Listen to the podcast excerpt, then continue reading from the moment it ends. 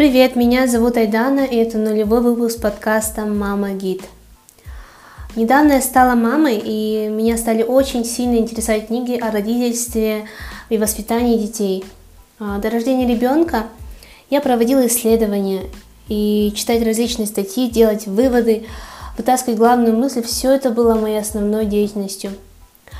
Поэтому я решила, что не буду читать книги зря.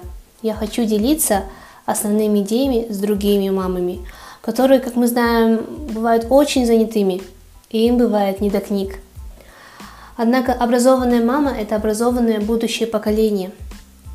Именно эта идея меня вдохновляет, поэтому подписывайся на мой подкаст и давай будем читать книги вместе.